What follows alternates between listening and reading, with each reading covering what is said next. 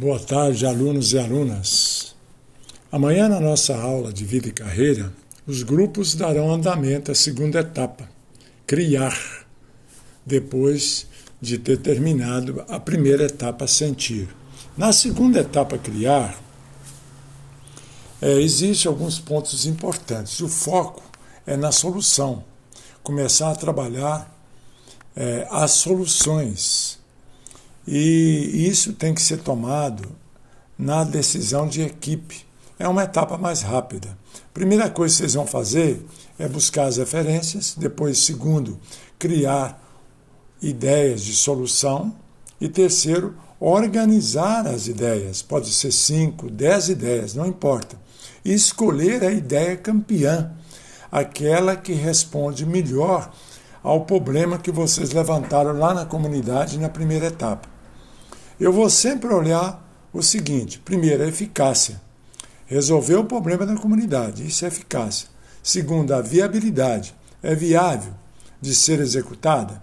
E terceira, a inovação, que é o diferencial. Pensar algo que possa juntar com as ideias da comunidade e solucionar os problemas. Então não tenham medo de, de ter muitas ideias. Não apressem a resolver o problema de forma muito rápida. Conversem bastante nos grupos e depois preencham as fichas, só seguindo aí o que se pede na segunda etapa criar.